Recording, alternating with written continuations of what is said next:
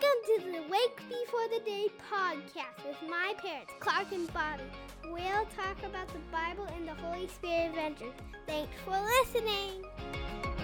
Hey, everybody. Thanks for joining us back in the studio. Clark and I are back in the book of First Corinthians, this time, chapter 8. So glad that you're joining us a lot's going on. So it's not a huge chapter. So we're just kind of going to march through it, but it is going to be really helpful as we kind of break down what's going on and what Paul's saying to the church in Corinth, but also what the word is for us too. Yeah, so and Paul's going to lay a foundation today that's going to um, really pertain to the next couple of chapters as well. Yeah. And so he begins and he says, Now about food sacrificed to idols, we know that we all possess knowledge but knowledge puffs up while love builds up. Hmm. Those who think they know something do not yet know as they ought to know. Yeah. But whoever loves God is known by God. So before diving into yeah. a pretty contentious topic here, Paul is making sure everybody's heart posture is in the right spot. Yeah. He's saying, "Hey, we're going to walk in humility. Mm-hmm. We're going to love God and be loved by God." Yeah. And from there we're going to go forth. So just to clarify, if you are a biblical scholar and you've been studying all the other times the Bible talks about food. This is different from Romans 14 and 15. Here, Paul is mm. talking specifically about food that is sacrificed, sacrificed yeah. to idols. Mm-hmm. And so this is different. There's a scholar named Ben Witherington who talks about how it's all about the venue, not the menu, meaning mm. The food itself is not the problem. Yeah. It's where are you when you're eating this food and how is it affecting everybody around you? Yeah, and so necessary at this time and then for for us kind of in our cultural moment too. So let's mm-hmm. continue. Verses 4 through 6 sound like this. So then, about eating food sacrificed to idols, we know that an idol is nothing at all in the world and that there is no God but one. For even if there are so called gods, whether in heaven or on earth, as indeed there are many gods and many lords, yet for us there is but one God, the Father, hmm. from whom all things came, and from whom we live. And there is but one Lord, Jesus Christ, through whom all things came, and through whom we live. And so, one thing to keep in mind here so I love that you talked about Paul's um, initial conversation is actually like the heart posture of everyone because what's going on is there's so many new believers yeah. that are coming into the church. Which is a great thing. It's a really good thing, yeah. but also we need to consider the context of what, where, and what's happening with this conversation, and mm-hmm. so that's a big, um, necessary part of of what's going on because people coming into the church they might associate the food that's being ate with these like specific idols or with a specific type of worship or yeah. with a god or goddess and so paul is going to try and help people understand that as we walk in humility together our goal is that they would feel loved and invited in the community of god mm-hmm. because really what we know i love this because he's kind of quoting them when he says um, we know that quote an idol is nothing at all in the world and that quote there is no god so he, he's again kind of getting at the heart issue here where he's saying don't be a know-it-all like i get that we know this and i get that we understand you know our body, but there's new people coming in, and we real knowledge is actually being sensitive to those mm-hmm. new people and what and considering what they know or might not know. And so that's kind of a good yeah. place to start. And some of them are coming from a polytheistic culture, meaning right. they think there are many gods and there yes. are many idols to many gods, and we make many sacrifices, mm-hmm. and there's many prostitutes, and this is just what we do. Yes. And Paul essentially quotes the Shema hear in a New yeah. Testament form, saying, there's one God. Mm-hmm. You know, here Israel, the Lord yeah. our God, the Lord is one he's talking about the oneness of God here, and they're one true God. Mm-hmm. And what they're about to talk about really um, affects like this view and understanding mm-hmm. within the church. And so let's jump to verse nine. It says, "Be careful now that as you exercise your rights, you don't become a stumbling block to the weak or yeah. to the newer Christian."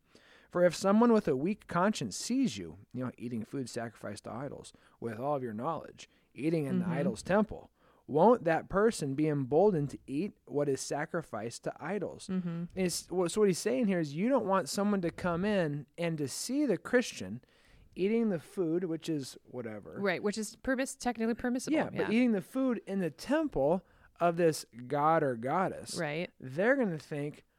Oh, oh, maybe maybe I can follow Jesus and these other gods. Right Or maybe following Jesus is compatible with these sacrificial idols. Yes. Or maybe I can do this and do all these other things that these people are doing. And yeah. I mean, you open up that rabbit hole. Right. And you can go real deep. There's all kinds of things people totally. can start thinking are compatible with Christianity. And this is not what Paul is saying. This is not loving to God. Mm-hmm. And it's definitely not loving to your neighbor because you're confusing them. Yeah. They're, you're not helping them understand clearly what it means to be a disciple of Jesus and what right. it means to follow him. They're thinking something is acceptable and permissible and tolerated, maybe uh, celebrated. Totally. When actually, it's not at all. So the way you conduct your life, do it in a way that represents Christians, even if it means inconveniencing yourself. Yeah. And we'll get at some examples of what that means in just a moment. Yeah. So Paul continues to say, I love when in verses 11, so this weak brother sister from whom Christ for whom Christ died is destroyed by your knowledge. When you sin against them in this way and wound their weak conscience, you sin against them. And so I just think about again, Paul's kind of talked about the theme of community throughout all of Corinthians. Yeah. So whether it's been, you know, sexual immorality or other divisive issues, now he's talking about food, which is so so poignant at the time, where he's saying, consider other people consider so to us like you're saying it might just be like i'm going to indulge in this moment. I'm celebrating. I'm entitled to do this that or the other thing. Where really your mentality in that moment is all about you.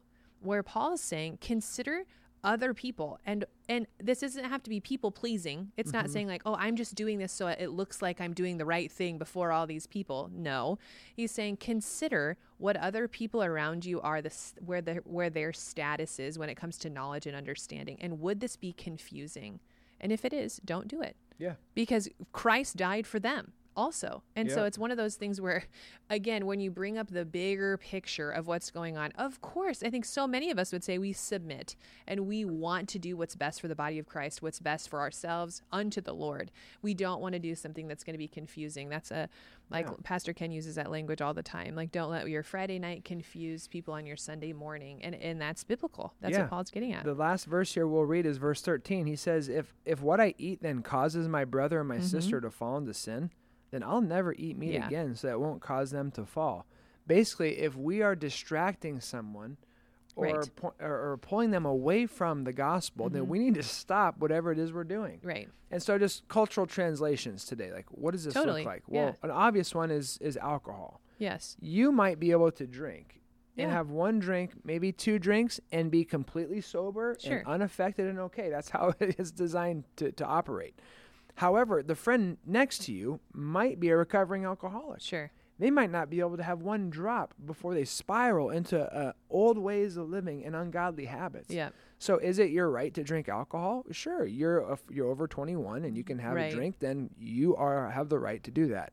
But what Paul is saying here is lay down your right for the well-being of your friend. Yeah. The same can be with um, the the clothes you wear, the shoes you you you you rock um, the yeah. car you drive, the music you listen to, where you spend your time. Here's a, another example, and it's not a perfect example, but there's a really charismatic guy I really love uh, in our community, and he has wealth and is able to really wear fun, cool, hip clothes. Sure. Well, naturally, the people want to be like the charisma, cool, hip guy, and so they're like, "Hey, I, w- I want to wear, you know, what what he's wearing."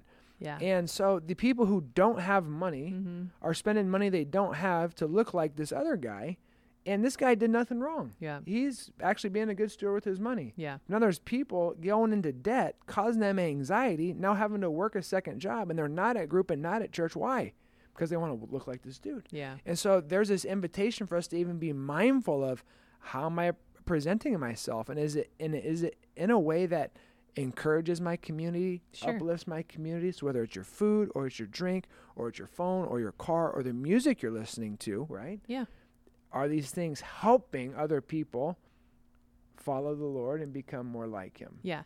I think right now, even in our culture, so not only there's a message that says, you know, you do you, you're entitled, mm-hmm. like you, that should be like you get to do that. But also there's another message too that's out there that's like, um, you you can have a boundary with people and you know what they're doing well i can't control what they're doing I can only control what I'm doing. Yeah. And so if they're, you know, perceiving something a certain way, well then that's not my responsibility. Where Paul's saying, do every don't you want people to enter into the kingdom? Do everything Mm-hmm. Do everything in your power with how you live, with how you talk, with how you interact with your husband and wife, how you parent your kids, with every piece of your life. Will you submit it to me so that your perception, your attitude, all of these things, it's just a fragrant offering unto Christ. Mm. So that way, it's actually not a question about what's socially permitted, like, what do I have to do? What do I not have to do? Even like psychologically, like, what am I responsible for? Well, I'm not responsible for them and how they are perceiving me. You're right. But unto the Lord, you are responsible. Yeah. So you're not responsible to them. But Paul's saying when we enter into a community of believers, we are responsible unto the Lord. We are responsible to each other. And that's how we walk together in community. So it's this kind of American, like independent, autonomous mindset that's just really not helpful when it comes to when it comes to these decisions where, you know, we feel like we're entitled to or we have the right to, where we're saying, no, we like you just said, no, we're going to submit that yeah. because I care about you and I love you, but also greater than that, I want to honor yeah. the Lord and I desire to walk in rightness with Him and I desire a community to walk together blamelessly and holy uh, with Him. Yeah. And so that's that's a totally different shift in our minds that I think Paul's encouraging us to make. Yeah. So First Corinthians chapter 8, like I said earlier, this is the foundation that we're going to stand on yeah. for the next couple of chapters will help us make sense of it as we go. So God bless you. Thanks for joining us and we'll talk to you soon. The Lord bless you and keep you. Don't make his face shine on you and be gracious to you. The Lord turn his face towards you and give him his peace. Have a great day.